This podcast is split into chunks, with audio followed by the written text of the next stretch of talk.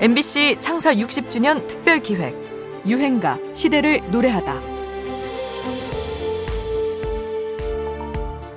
우리가 흔히 부르는 살색이 인종차별적인 성격을 띠고 있어서 평등권을 침해할 수 있다는 해석이 나왔습니다. 기술표준원이 인권위의 권고를 받아들이기로 함에 따라 앞으로는 살색이라는 이름은 사라질 것으로 보입니다. 2001년 국민의 인권을 전담하는 독립국가기관 국가인권위원회가 처음 출범하게 되는데요. 이때 가나 출신의 외국인 커피 딕슨 등이 크레파스에서 살색이란 표현을 없애달라며 진정서를 제출합니다.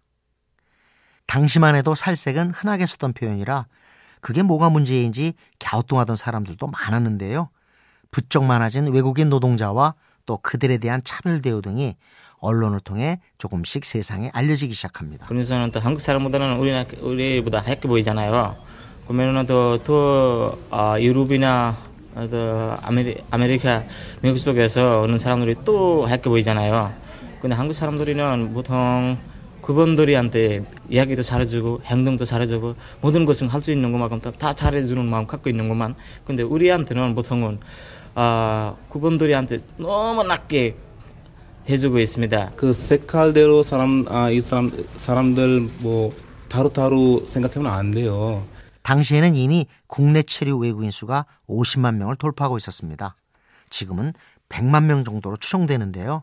한민족 의식이 강했던 우리로서는 처음으로 인종차별 문제에 본격적으로 맞닥뜨리게 된 겁니다. 새롭게 적응해야 할 사회적 변화였죠. 크레파스는 주로 어린이들이 사용하는 물건이라 인식을 바꿔나가는데 가장 효과적인 수단이기도 했습니다. 크레파스 하면 노래 아빠와 크레파스도 떠오르는데요. 동요로 알고 계신 분들도 많지만 원래 이 노래는 1984년 배따라기 2집에 실린 대중가요로 발표된 곡입니다. 아이들에 의해 오래 사랑받으면서 명곡의 반열에 올랐는데요. 네, 아저씨. 네. 어, 아빠와 이마를 맞대고요. 알록달록한 크레용으로 그림을 그리는 그런 행복함을요. 여러 모든 어린이들과 함께 나누었으면 좋겠어요. 네.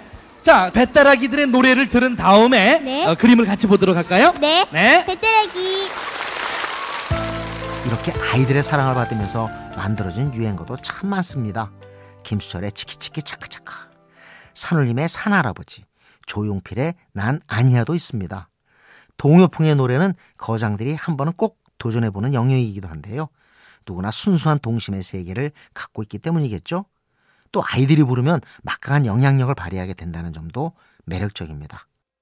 오늘의 유행가입니다. 배따라기, 아빠와 크레파스.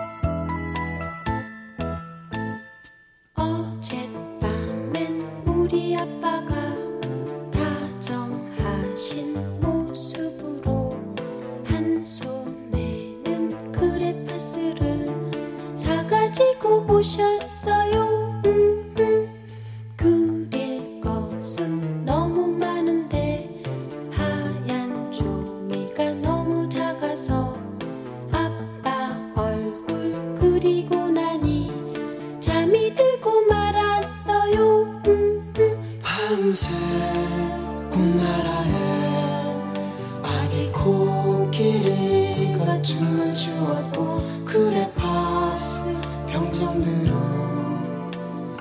나뭇잎을 타고 놀았죠 음. 어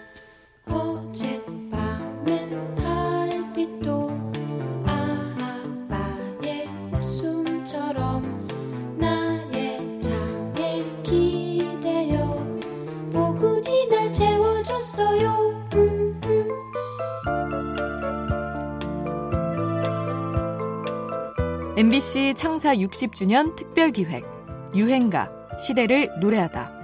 지금까지 음악 평론가 임진모였습니다.